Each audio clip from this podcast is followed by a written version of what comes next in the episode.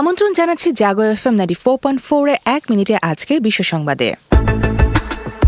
শান্তি পরিকল্পনা বাস্তবায়ন না করলে মিয়ানমারকে এক ঘরে করার প্রস্তাব। তাপ প্রবাহে ইউরোপে এক বছরে বিশ হাজারের বেশি মানুষের মৃত্যু। রুশ হামলায় দিশেহারা ইউক্রেন ক্ষেপণাস্ত্র হামলা অব্যাহত।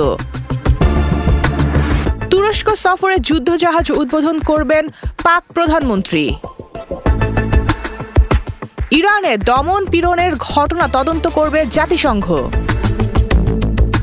নিরাপত্তার হুমকি, ইমরানকে লং মার্চ স্থগিতের আহ্বান। ইন্দোনেশিয়ায় ভূমিকম্পে মৃত বেড়ে তিনশো দশ, নিখোঁজ চব্বিশ। শ্রদ্ধাকে পঁয়ত্রিশ টুকরা করতে ব্যবহৃত পাঁচ ছুরি উদ্ধার। ভারতে বেড়েছে হামের প্রাদুর্ভাব, বারো শিশুর মৃত্যু। চালু হচ্ছে টুইটারের নীল টিক।